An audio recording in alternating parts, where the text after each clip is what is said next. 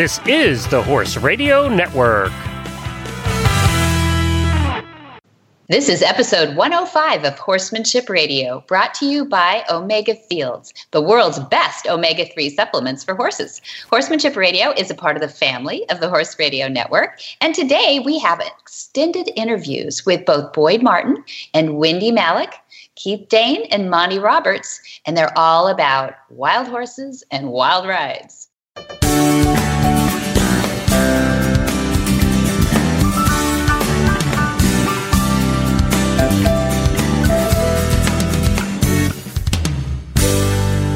This is Debbie Loucks, and you're listening to the Horsemanship Radio. Thanks for joining us. Horsemanship Radio airs on the 1st and the 15th of the month, and I have my trust, trusty producer, Jen, with me today. Hi, Jen. Oh, it's nice to know I'm trusty. You are trustable, trusty.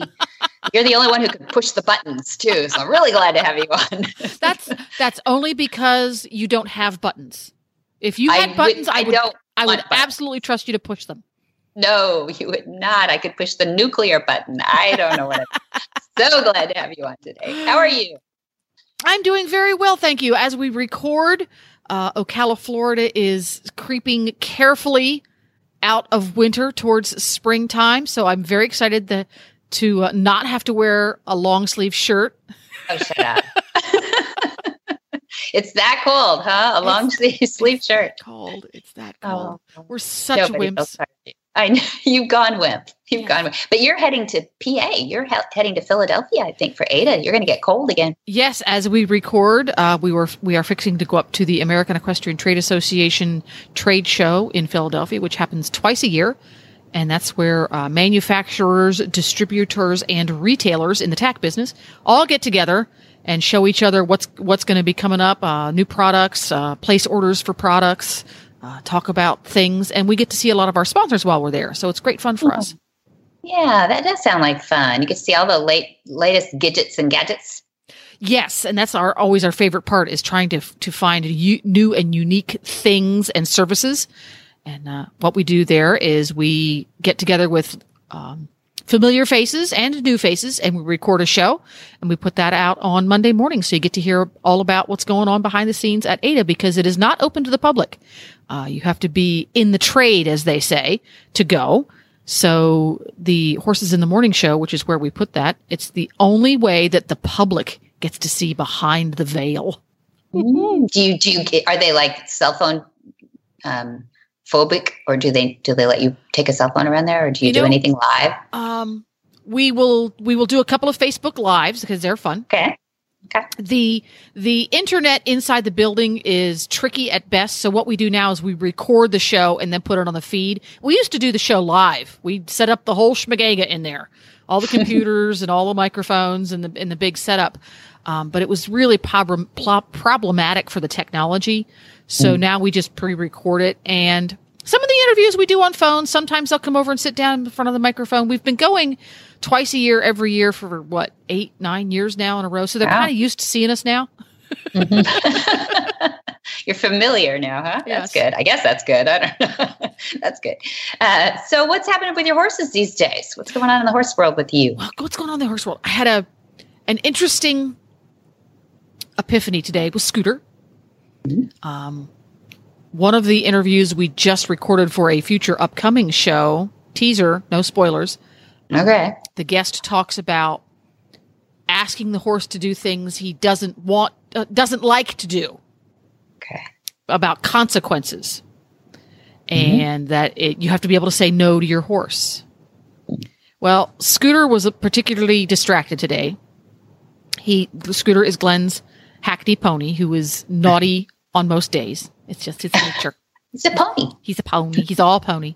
And he was having a difficult time focusing and standing still for the farrier today. There was a lot going on in the barn. Um, okay. And when Scooter gets distracted or stressed, he moves around, he paws, and he bites. Uh, oh, yeah. Mm-hmm. He's a bite. He's a big biter. He was really bad when we got him. Um, so the the farrier was struggling a bit, trying to get him to be still because he just is one of those ponies. He'll just jump up and he'll stand on one leg. Yeah.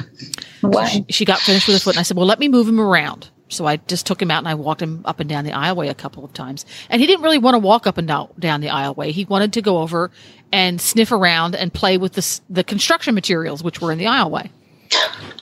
Uh, he wanted to play in that. He wanted to stomp on it and chew on it and push it around. And he wasn't allowed to do that. He had to go for a walk. And he got a little bit better. He was better on the next foot, but not really good. So the next foot, she puts it down. She's done. I said, well, let me take him and move him around again. And this time, um, I did the dually dance, as you call it, with him. Did you have the dually on him? I, I didn't. It was it was on the other side of the barn, and I couldn't get there. But it, it had the same. It's hard effect. to do the dually dance. Yeah, okay. Um, it had a similar effect um, in that I backed him up, I put, brought him forward, and I also moved him left, made him move sideways, left and right, and left and right, back, forward, left, right, round and round and round. I did that for about three mo- minutes, and I, I kind of hustled him a little bit. I I insisted that you move and you move your feet right now, and he is very very into pressure. That pony, so pushing on him is not a constructive thing at all. So I did that, and I, t- I tried to channel my inner Monty. Okay. And I was good. very careful not to give him physical pressure that he could push back against because that's counterproductive. And it was very interesting because after the, about the third time I said, you will move left, all four feet left, and you will move all four feet right, move right, move right away from me. I saw a little light bulb come on in his head. And then we walked back to where we got the, where the farrier was working on him and he stood still. Mm. And it was very interesting. And I said, wow, this whole you know, move their feet. I was mm-hmm. making him move his feet in a way that wasn't fun and games for him. It's Yeah. like, well, that's no fun. That stinks. I don't want to do that. Not his idea. Yeah. It was not his idea versus taking him out and I could just hold the end of a long lead rope and chase him aggressively around in a circle.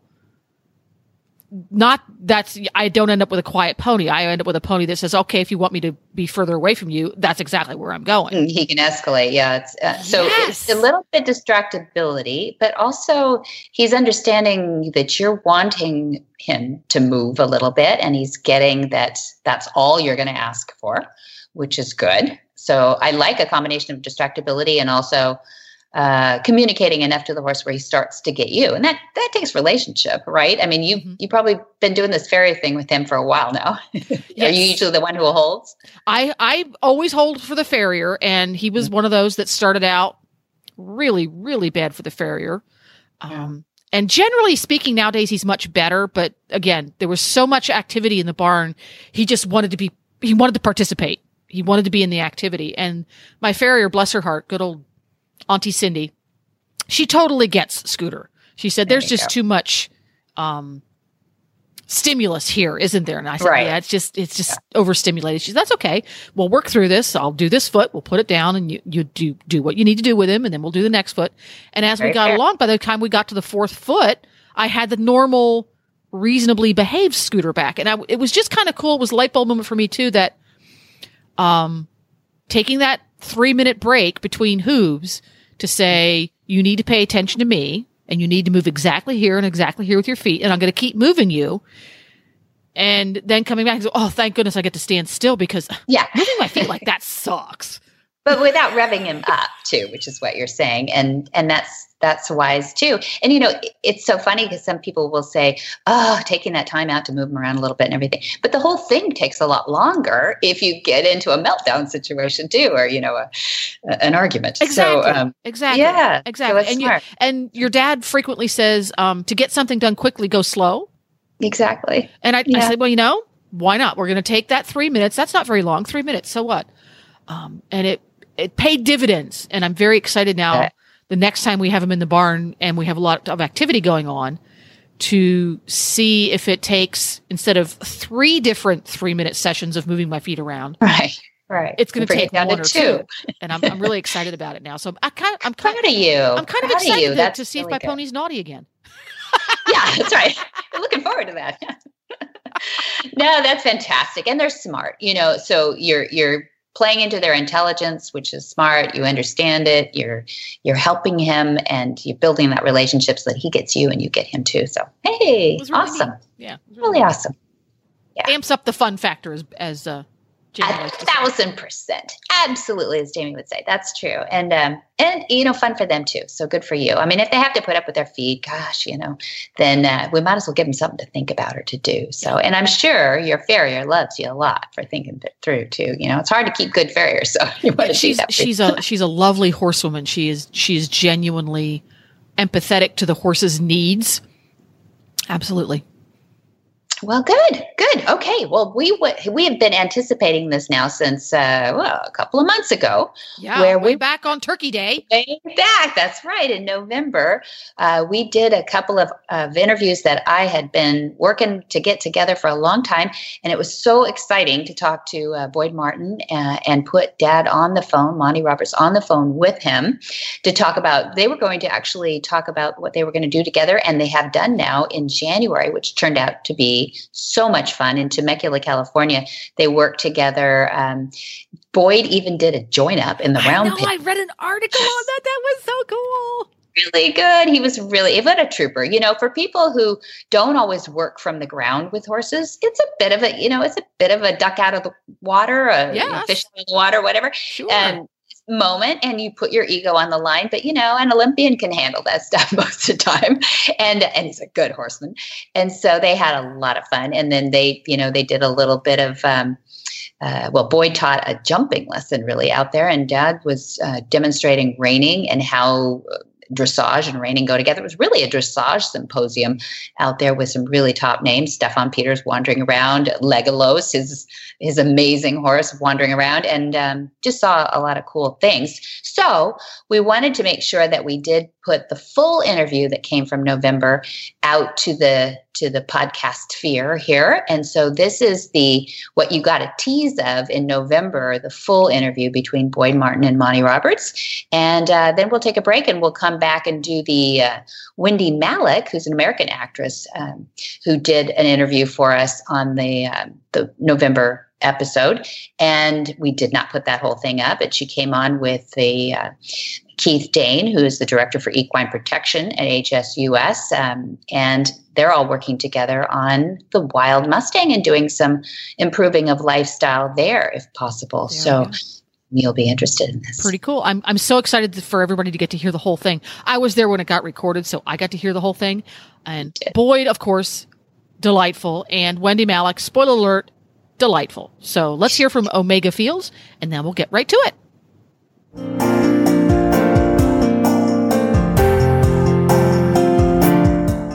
Your horse is your partner in sport, in leisure, and just in life. To keep him at his peak performance and optimal health, a solid nutritional foundation is key. Ideally, horses are able to graze fresh, growing grasses, which most closely mimic their natural diet. But that may not always be possible, and we may need to supply some of those missing ingredients in today's diets and provide more functional foods. One component of a horse's diet that is often underfed are omega 3 fatty acids. While more prevalent in fresh forages, harvested forages are lower in omega 3 fatty acids due to their more advanced maturity. Obviously, grasses and legumes have to grow to a sufficient height in order to be harvested, while foraging patterns of horses show great preference for shorter, less mature plants. That's why modern horsemen and horsewomen trust Omega Horseshine to provide a powerful, bountiful source of omega 3 fatty acids for their equine partners. Look for Omega Horseshine from Omega Fields at your local tack and feed supplier, or you can find them online at omegafields.com.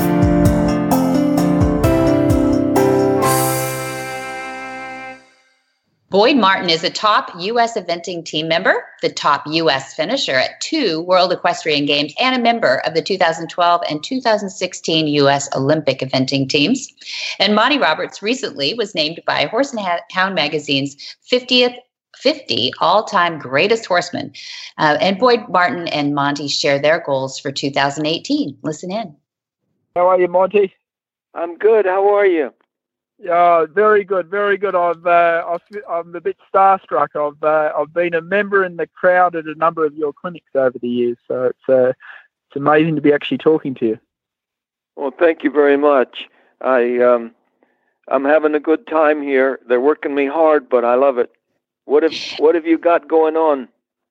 Monty, it's uh, it's very quiet. We're at the, the end of our eventing season, so uh, we're we're regrouping and reloading and, and getting all fired up for next year's uh, eventing season. So uh, the uh, the winter se- season starts down in Florida for us um, in uh, January. So at the November and December, I'm off to Japan next week to teach a clinic over there, and then talking at the eventing convention in uh, California, and then then I better get back and ride some horses. So. oh, that's great. That's super. Um, what about yourself? Where are you at the moment? Well, I'm in Bremen, Germany, up at the top of uh, Germany, and I just completed a tour in Germany, and before that, a tour of England. And uh, oh I actually had a, a lot of eventers uh, on my list of people to meet while I was in England. And um, fantastic. Yeah, kamikazes, I call them. and uh, but um, it's it's just been fantastic, and I, I have to say, Debbie's asking me to talk about what's on my mind with horses. I don't know if you know it, Debbie, but we just had a granddaughter of Quebrada sell for um, in Keeneland uh, for the Jacobs family. Did you know that? No, I, I didn't. This that. is news. You did? Well, yeah? I bought Quebrada uh, yeah. many years ago, and uh, I got a lot of criticism by the German people because she was too light boned and stuff like that. But uh, she was the champion two year old filly here, and then she became the champion three year old filly and classic winner here in Germany. And then wow. they began to breed her, and she raised some pretty good babies. And she just had um, a granddaughter. That is to say, her her daughter produced one, mm-hmm. so it's the same family uh, just brought 3.6 million at oh, uh, in Lexington Gosh. at public auction. So um, I'm back on the high list. with, uh, I, I, hope with, you, I hope you're ringing your German mates and just re- reminding them of their comments, Monty. Yeah, I, I tell you, uh, it, it, it was something. And I started a half sister to her today. Put the first rider on today, and uh, oh, wow it's it's so gratifying to have these things happening. And um, I bought another one called um, uh, Spirit of Eagles, and she produced Silvano, and he's just become the leading sire of uh, South Africa. And uh, actually, he's breaking all records as the sire of South Africa. So it, oh, it's really going well. Not that it bring, puts any money in my account, but um, but you it's know, all you honor. Get, it's yeah. Honor. Yeah, it's honor and it's credibility for mm-hmm. the methods anyway. You know, Boyd has uh, he has a story on and off the track thoroughbred that's done pretty well with him too. I don't know if you want to share that, Boyd, but uh, that might be news to Dad. Yeah, well, I've, I've got two actually. I'm um, the horse I rode at the Rio Olympics last year has got a fantastic story, Monty. It uh, it it um, it's a beautiful American thoroughbred bred in Kentucky and uh, was a, was a terrible racehorse, and it ended up through to it ended up in one of those thoroughbred adoption programs. And uh, oh yeah, a rider out in California found it and and redirected its career and got it started. And and then uh, I stumbled across it and got a group to buy the horse, and it ended up at the uh, the Rio Olympics. And uh, so it, it really opened a lot of doors and a lot of interest to the uh, you know American thoroughbred owners or uh, breeders and lovers basically. And uh, mm.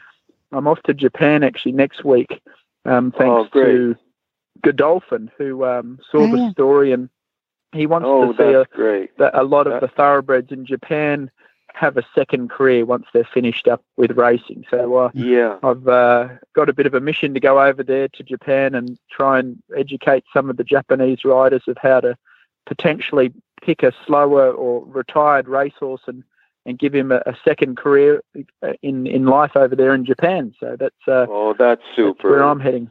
Yeah, so that's super, boy. Good.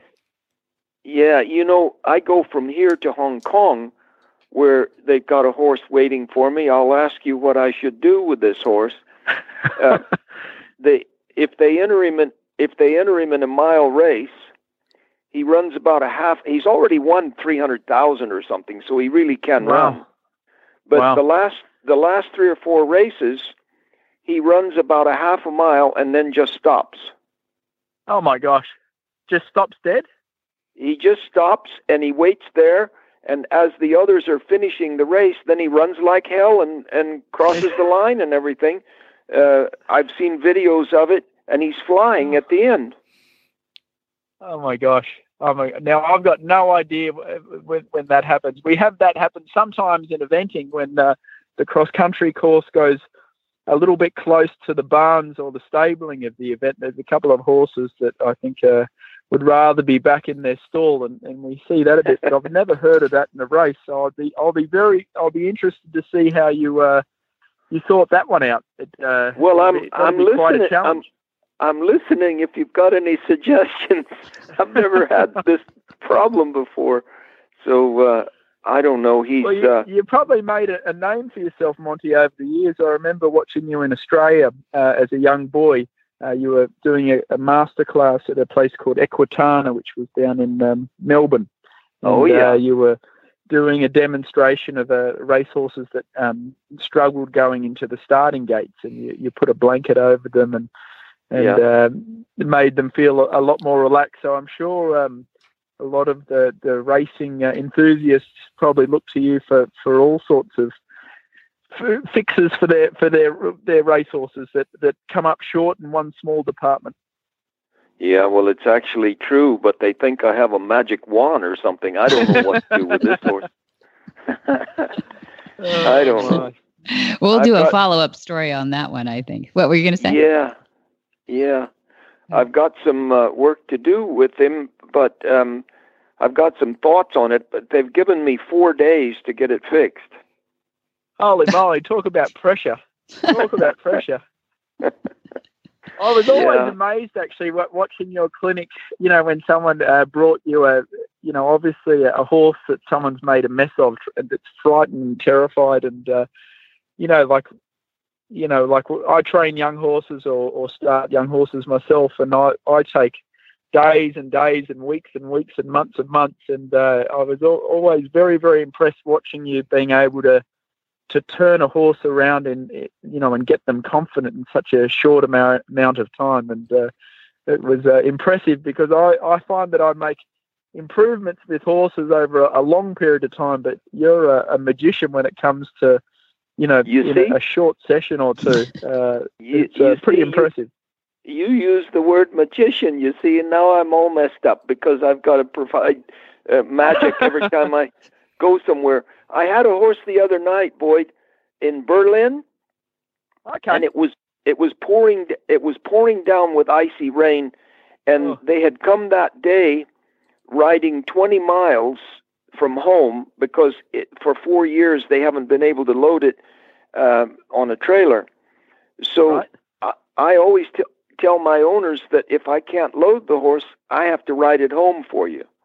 and uh, and they said that, that that this one would take a minimum of four to six hours uh, oh. to load, even if you tranquilized it. And oh I took the horse. I took the horse, and I I read um, mistakes that they were making, and I did some things with it and led it over to the trailer. And in about 15 seconds, it was in the trailer, and I was Holy certainly happy with that. I didn't want to ride that son of a gun home.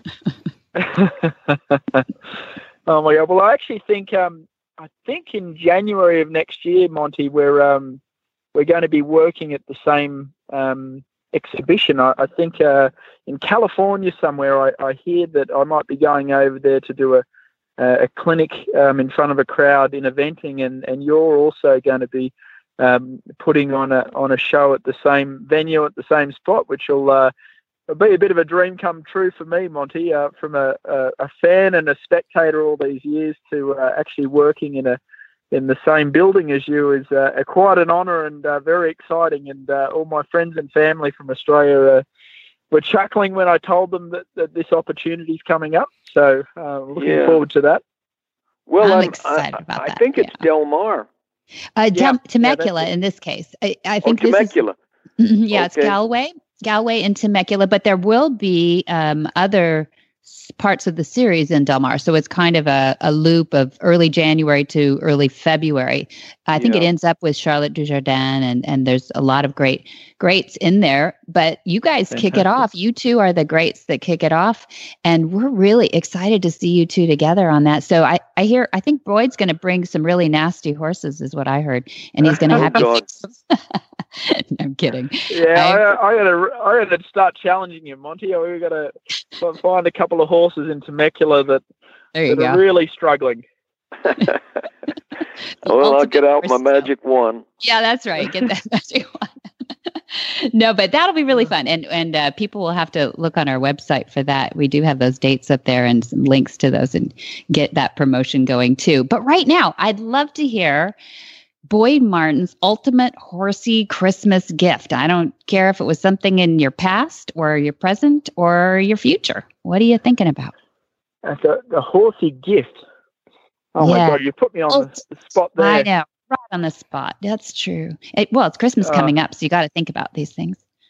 I know, I know.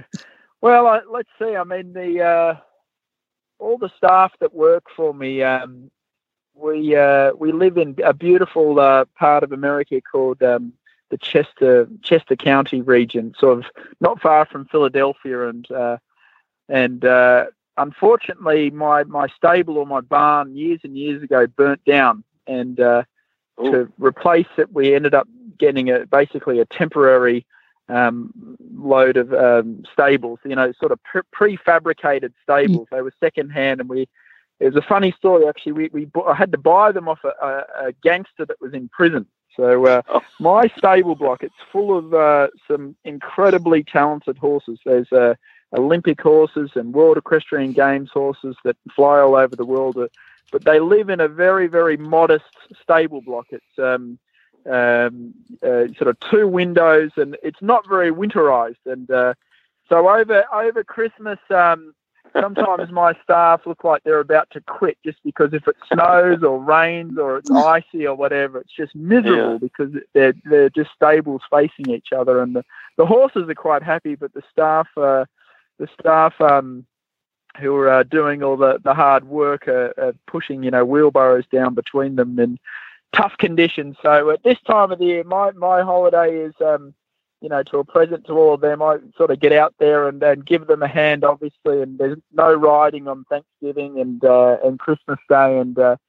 try and get in there and uh, get get all the hard work done with them, and um, and uh, and let everyone have a, a nice, easy day without all the training for, for a couple of those holiday days. So that's uh, and then we in the beginning of January we migrate south. We go to a place called um, Aiken, South Carolina, which um, is a lot warmer and a, a lot fancier stable. We we rent a beautiful uh, uh, stable and training complex called Stable View in Aiken, South Carolina, and um, it is unbelievably beautiful and well built. And uh, and just as I think all my staff are about to leave me, we get down there and they're uh, they're in heaven. They're in Hmm. heaven, and then, and then I can hang on to them for another year. So that's uh, Yeah. that's basically my uh, my juggling act for winter. That's well, your- I've been to gift. Aiken. That's I've been to Aiken several times, and it is a enchanted area, particularly for horses. Mm. Yeah, Mm. it's a it's a really really amazing uh, community. It's um, there's a lot of fox hunting down there, polo. The eventers all go there. There's a lot of jumping there in the in the summer, um, and uh, we uh, it's our second home basically. We uh, it's a bit of an operation. We have to pack everything up, move all the horses, all the staff, and for three months of the year, and and there's a competition circuit down there. So it's a it's a little bit of a, a gypsy a gypsy movement for a couple of months until we get back to Pennsylvania when the weather uh, gets a little nicer. Yeah, good. Uh, Well, wonderful. that's great. I I hope you have a good time there and a good Christmas. Yeah. absolutely.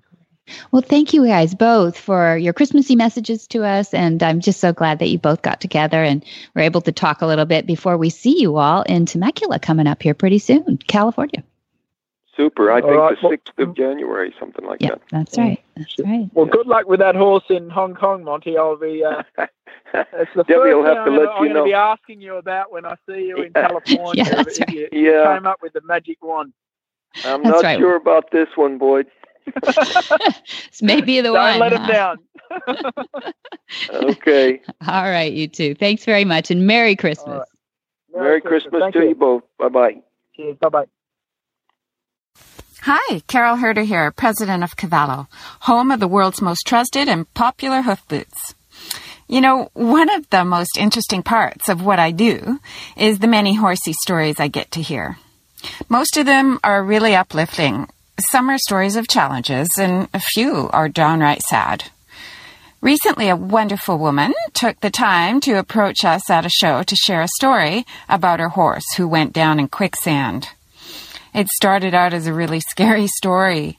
We were holding our breaths, waiting for the outcome, and it turned out wonderful. They winched the horse out relatively unscathed, albeit, you know, a little traumatized, and everyone standing around were super amazed that he still had his Cavallo hoof boots on. Scary story with a good ending. Another testament to Cavallo. If you don't have a pair for your horse, it's time.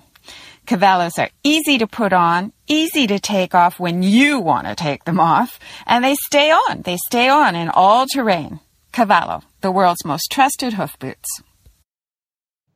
American actress Wendie Malick spent her girlhood summers at Lake Erie at her grandfather's house, where she discovered that she wanted to be an actress and where she also nurtured her love of animals. She's a winner of a Golden Globe and two Emmy Award nominations. Wendie has starred in American Housewife, NCIS, Rush Hour, Law and Order, and the HBO series Dream On, Just Shoot Me, and Hot in Cleveland. That's the one everybody knows. And Keith Dane is with her, and he is the director of equine protection for the HSUS.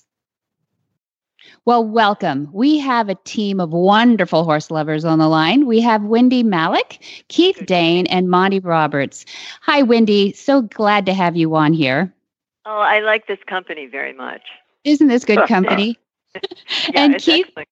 Keith Dane, who's an animal advocate and also works with the Humane Society as their equine uh, protection manager, a, the director of, and Monty Roberts, who I'll brag on you, Dad. Um, you were named uh, one of the top 50 horsemen uh, of all time this last year in the Horse and Hound magazine, and uh, a regular on your own podcast here called Horsemanship Radio. Um, I'd like to start with you, Dad. Um, I'd like you to bring Wendie into the conversation about uh, the upcoming Christmas and aspirations that you have for 2018, and just let you two horse lovers talk. And Keith and I will listen in and be here if you need us. Well, hello, Wendie. I've been reading about you, and um, it's it's great to be on with you. I've known Keith for some time now, and uh, we're aligned in so many ways uh, for the betterment of the equine species. Um, and Debbie asked me that question. You know, what would you think would be a great gift for Christmas? Uh, how would you like to receive something? And you know, Wendie, I've I've really been busy since 1989 when the Queen said you've got to take all this to the world and you've got to change the world and pull this violence out of the training of horses. And so my time with the Mustangs has been limited, um, but really with the Mustangs out there in northern Nevada, where the numbers are the greatest, has been almost non-existent. And if someone walked up to me and said, Look, I'm going to give you some time off, I don't know how you do that, but you write a certificate, I guess. I'm going to give you some time off, and I'm going to send you up to the Elko area, maybe out to Duckwater or one of those places where you've uh, been before, where the wild horses, the Mustangs, um, run out there in herds of 20 and 30, and just let you ride around and sleep in a sleeping bag and and get to know them again on their level, I would just love it. I would absolutely love it if I could get back out there and just take the time to really get to know them again like I used to know them and knew them so well in the 40s and 50s. And sorry. I so wish you could do that. This would be so amazing if you could do that now. Yeah. It was in the 50s, uh, Wendie, that I said instead of building more corrals and uh, instead of flying more helicopters over them, if if you guys with the BLM, if you could put together funds for uh, reducing the numbers of foals by uh, some form of uh, control, birth control, that's the where to put your money because this storage and looking for for adopters is just off the charts. You, you you're never going to get there. So what do we have now? Forty three thousand or something of them, some stupid number like that, uh, hanging out in these corrals and actually being born in the corrals. Yeah. Um, it's it's just dreadful. It's not intelligent horsemanship or intelligent business of any kind. No, I absolutely agree with you, and you took the words right out of my mouth. It is something where I was unaware of the wild horse population until about 10 years ago, and Deanne Stillman, who wrote the wonderful book Mustang, brought it to me and said, There's a character in here, Wild Horse Annie, that I want you to, to look at. I think Yeah. this would make a great movie. And Yeah. I was stunned by what this woman had achieved and the fact that we had these wild horses at liberty in in our western states and so few people realize that they're still out there and that they have earned a place on our lands. And now they are systematically being removed and as you know and you just said those pens are like concentration camps and these once beautiful wild animals that ran free and were healthy and could be sustained and can be can be controlled in terms of population with PZP and various things um, it's a waste of money and it's a crime to see these magnificent animals taken out of their earned homeland. And uh, Yeah. it's but it all comes down to money. And we need to really educate people about what what how important and valuable they are to to our whole western psyche. It's so much a part of where we all come from. And uh we adopted two of those mustangs uh seven years ago from Neda DeMayo at Return to Freedom, the sanctuary. And they Yeah. came from the Chalice herd. And they are two of the most remarkable creatures I have ever lived with. We've had horses here. I live in the Santa Monica Mountains for for the last 22 years. But these two wild ones are a whole other animal. They are so curious and so eager and so just want to hang with you. I mean, they're just they're really quite amazing creatures and uh Yeah. they have enhanced my life so much being around them. Well, we're kinfolk in that area uh, because I just love them to death, and they have something about them that is so unique when compared with the domestic horses, Yeah. um, as you suggest. And uh, you know, in Australia right now, they're controlling the numbers. You know how they do it? With darts, No. they keep the they uh, machine gun them from helicopters and let them lie dead Oh. in the desert. And uh, and and, and, and um, there are many people in the United States that feel that's where we're headed in our country too. And Yeah. it's just diabolical to think that we would treat these animals this way.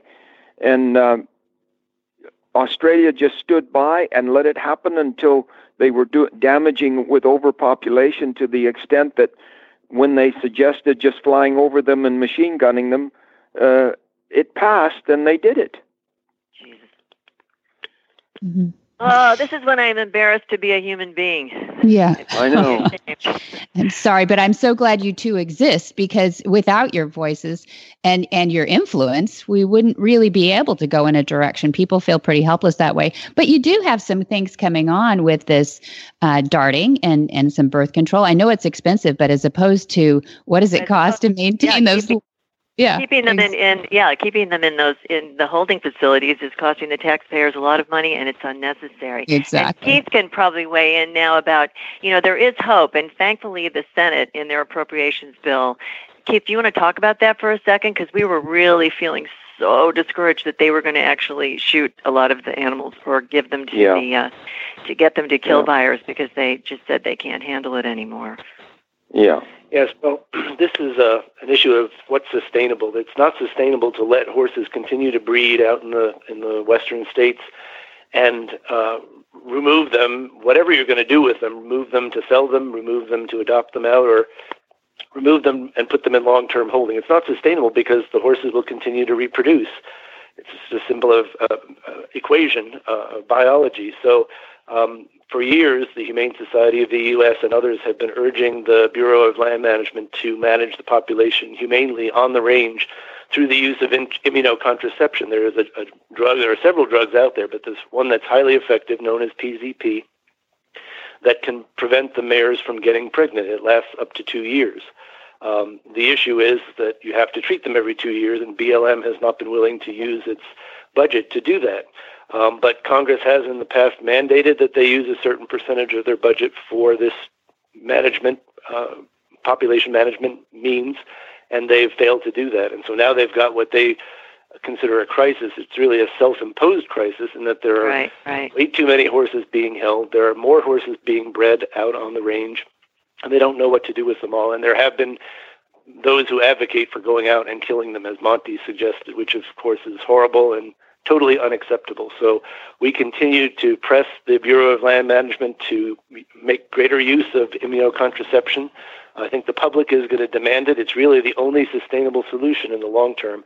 And we certainly have uh, friends and advocates in Congress who are willing to keep going to bat for the horses. But, you know, these horses don't make anyone any money. There are other uses exactly. for this land where people are making money, whether it's ranchers or mining interests or even hunters um, that take you know pack trips out to hunt uh, li- wildlife. But the horses don't make any money, which is why we need to be their voice and speak up for them. And I'm so grateful to have you, Wendie, and you, Monty, uh, in their corner because we need strong uh, voices that others will listen to, just like yourselves. You know, I wonder too about people, you know, like what Madeleine Pickens did, and I know some of it's been controversial, but but when people are talking about, you know, there's there are a few things more more stunningly beautiful and enchanting than seeing horses running wild on our public lands. And if there were ways that people could somehow marry that to ecotourism, where people could get out among them. I mean, uh, Monty, you were talking about sleeping out in a sleeping bag, which I know you would do. There are a lot of people who might have some trepidation about that, but just for your average person to be able to know there was a place where you could take your family and actually see horses wild and out there running free, that is just one of the most electrifying experiences and it I think it would change the hearts and minds of so many if they had a chance to see it up close. Uh, it's it's so true, Wendie. And you know, I was up there. The last time I was up there was about uh, 20 years ago, eh, maybe 18.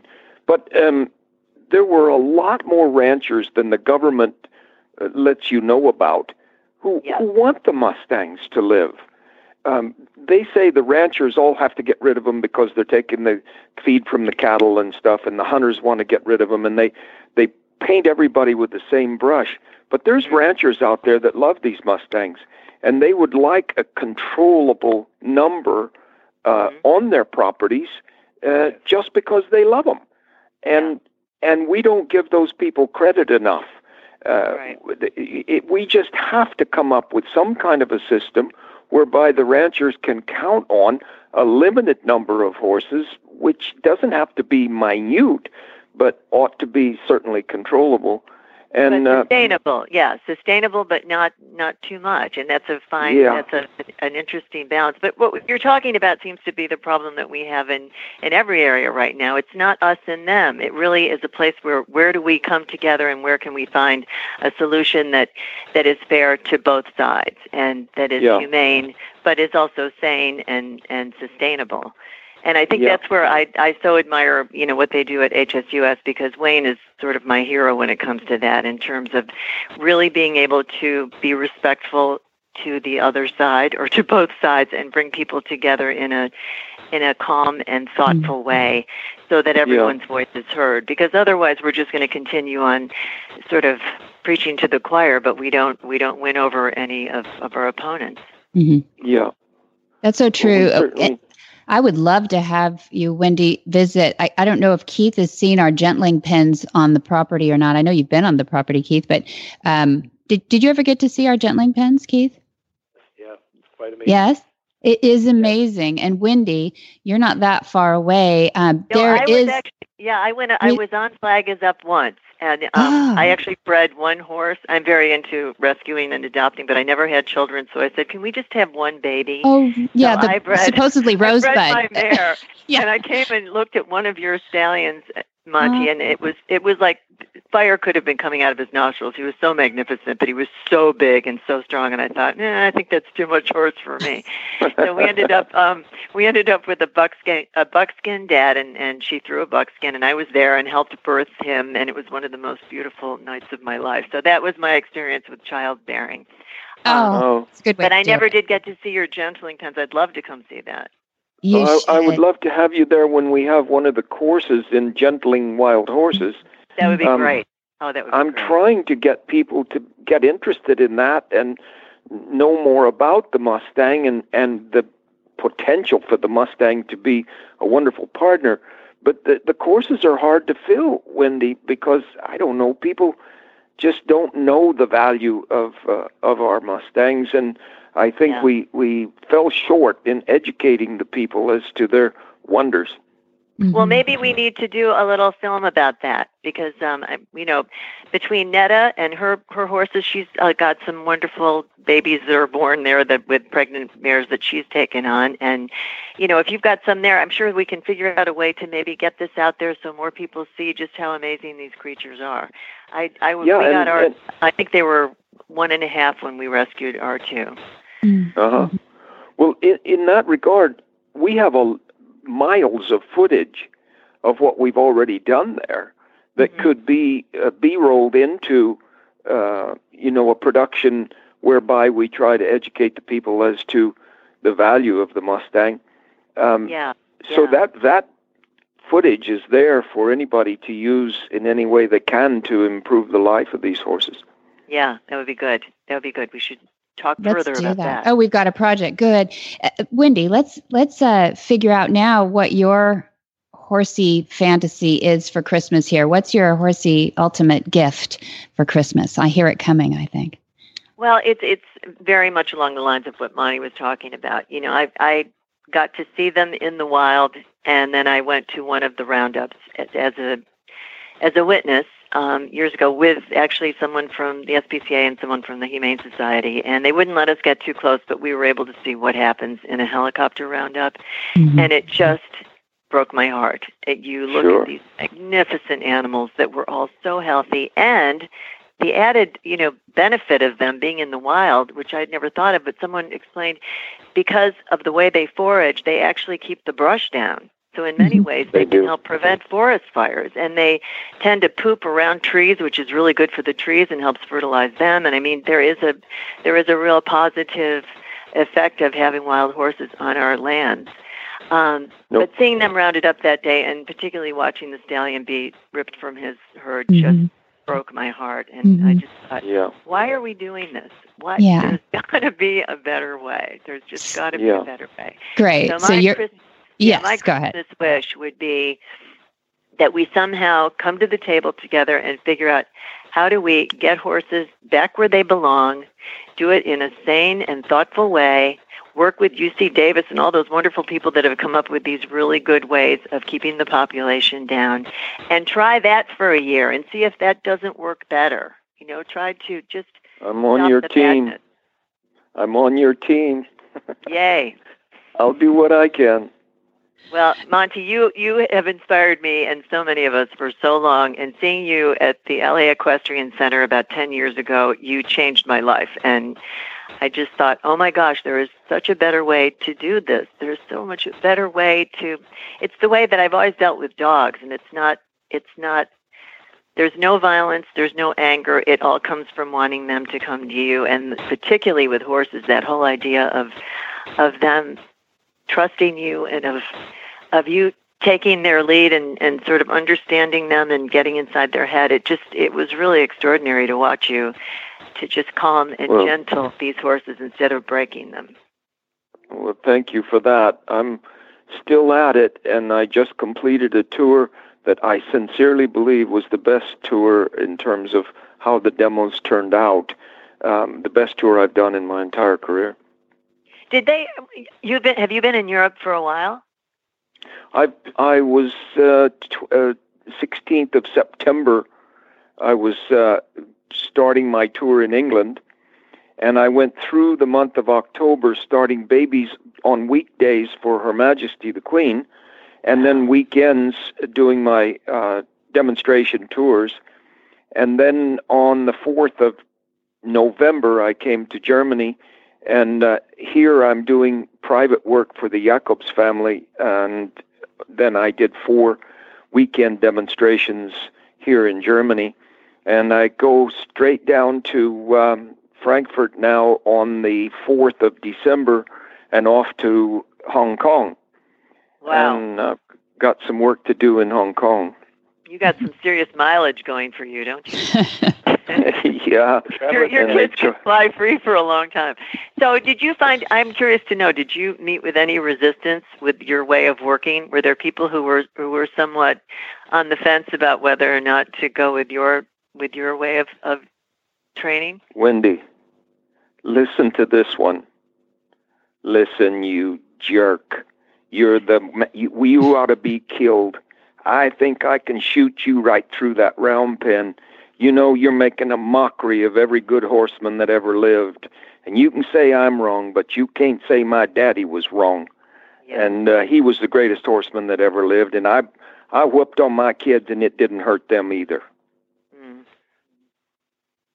Oh, My life was threatened at least once a week uh, from the time my book first book came out. And you know a lot. You know something about that, having grown up with a very tough dad. I remember reading about you. You know that Seventy-two old, broken that old bones. cowboy head. Yeah. Mhm. Yeah, Yep. yeah. But he's broken that. He's broken that. Not Yeah, like the horses. it- yeah. Yeah. It's a It's a lot cycle. better. It's it's a Mhm. lot better. I, I've broken the cycle. I certainly have. That's right. But um, the world is is those, better. uh, Mhm. And this this lady called Queen Elizabeth II has been so influential. Um, that's the people, great. the So world just doesn't know. Champion. Yeah, Sorry. she's been a champion of yours. She has, and the world just simply doesn't know how much she's done to be uh, an influence for good. But I'm working right now to try to get uh, improvement in that category. Good. Good. Wonderful. Well, thank you guys. I so appreciate we've got this, uh, what, three continents we're representing here. We've got Keith out in Hawaii. We've got Wendie here in the Los Angeles area and Dad all the way in Bremen, Germany. That's about as cold a corner as you can find in Germany, too. Uh, I appreciate you guys taking out the time. Um, it's almost Christmas, and we're real excited to put this out for our radiothon and win people a bunch of Christmas gifts and presents. But mostly, I think we've done a lot of good for horses in this conversation. And I think I hear a couple of projects coming out of it that could be really exciting for 2018. Well, I hope so. Wendie, it's good to meet you this way. I, I want to see you on Flag is Up, and we'll we'll get together on that. But Keith, keep working on it, man, and I'm I'm on your team.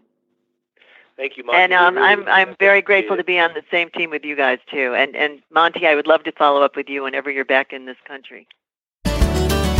Whisper the language of the herd. Listen, you don't have to say a word. It's time for Jamie Jennings to fetch an email from Monty Roberts' inbox and share a morsel of Monty's wisdom in a little segment we like to call Ask Monty. Leave this world a better place than mine. The magic in the language of the. Dear Monty, a lot of people in dressage believe in the need for stretching exercises for their horses in order to improve the collection of the horse. Does the Western performance horse need this? Monty's answer. If dressage horses need pre session stretching to an extent of an 8 out of perfect 10, then Western horses need pre session stretching at a 9.9 out of a perfect 10. It is my belief that a flexible and well aligned cutting or reining horse is far better prepared to give you a top performance than one without those advantages. The Western horses here at Flag is Up Farms go through an extensive daily stretching regime. Philip Rawls, who trains our Western horses, is a qualified equine physiotherapist and, like his father Ron Rawls, has been a leader in this practice. Too many of us tend to allow our minds to travel differently if we think flat, saddle, or Western. Our horses have little idea of what style saddle goes on their backs, and their physiological needs are just as important no matter what the discipline. In our operation, I recommend the use of food to induce horses to execute the stretching procedures appropriate. I do not, however, recommend offering these tidbits from the human hand. Bits of carrot provide a palatable inducement. It is my recommendation that the horseman place the piece of carrot on a small hook that is fixed to the end of a stick about three feet, one meter long.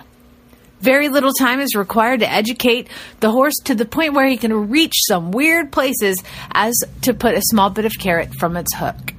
My horse Nick will crane his neck all the way to an area near either of his stifles for a bit of carrot. He will also drop his head and place it between his knees, reaching near halfway to his hocks in order to get his treats. Stretching the show jumper, the dressage horse, and the western horse is likely to prevent injuries and at the same time produce an anatomy that's more flexible. Obviously, the flexible anatomy is far more capable of athletic performance than the non flexible one. For more of these insights into good horsemanship, go to www.montyroberts.com and click on the orange banner that says Get Free Horse Tips. Hi, I'm Monty Roberts, and I'm dedicated to training horses without pain. You can learn to do it too on my Equus Online University. Western, English, the beginner, or the advanced rider. It doesn't matter. You can connect with other students online too on our forum, and there's a new lesson every week. It's a lifetime of learning for you on my Equus Online University at montyroberts.com. In the wide, wide world of sports is going on here?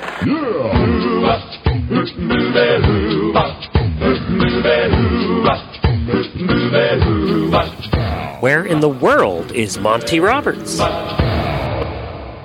Monty is looking forward to meeting some new friends, two legged and four legged. And March, he's going to be in England again. That's March 3rd at Myerscough College, March 7th at Hadlow College, and March 17th at The Grange. And guess who he's with? Special guest, Martin Clunes. Everybody knows Doc Martin.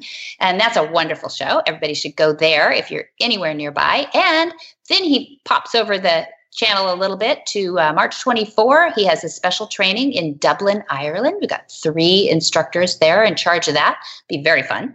And then April 21st, he's back on the west coast of the United States in Thousand Oaks, California at the West Coast Dressage Convention. And then May 23 and 24, he will be holding and uh, the first inaugural symposium we're calling the movement and it has all kinds of speakers you look up information there and the certified instructors meetup and that's all in california. Then may 25 to 27 he has a horse sense and healing going on in california usa and then july 23 through the 3rd of august is another gentling wild horses course at Flag is Up farms. And then august 6 through 10 2018 monty's special training. It's five days at Flag is Up farms in california Dun, dun, dun. And if you did not commit all of that to memory, you can find all of that and much more at the website, montyroberts.com. Or you can give the folks over there at Flag is Up Farms a holler on the phone. The phone number is 805 688 6288. And for details about today's show, go to horsemanshipradio.com where you're going to find links, photos, and more information about our guests. And we love your feedback. We want to hear about what you think about the show. Guests we think you think we should have, topics we th- you think we should cover, or just congratulatory pats on the back. We like that too. we'll take them. you can find Monty Roberts on Facebook. Just type in Monty Roberts. Look for the one with the little blue check mark. That's the official page. Or you can follow Monty Roberts on Twitter. Twitter, it's Monty underscore Roberts. How about that? Mm-hmm. And Twitter, Twitter, Twitter, Twitter. uh, don't forget, you can't, you don't want to miss any any shows. So download the app for your phone. You, if you have an Android or an iPhone, doesn't matter. Go to your app store, search Horse Radio Network, hit the download button. It's quick, it's free, and it's easy. And that way you can have all the shows with you wherever you go. Yeah, subscribe to it. It's easier. Then it just shows up in your feed. So it's great. And many thanks to our sponsors too. We've got Cavallo, Horse and Rider, my title sponsor, Omega Fields, and MontyRobertsUniversity.com. And be sure to visit all the other great shows too on the Horse Radio Network at www horseradionetwork.com. Until next time, have many happy horse hours.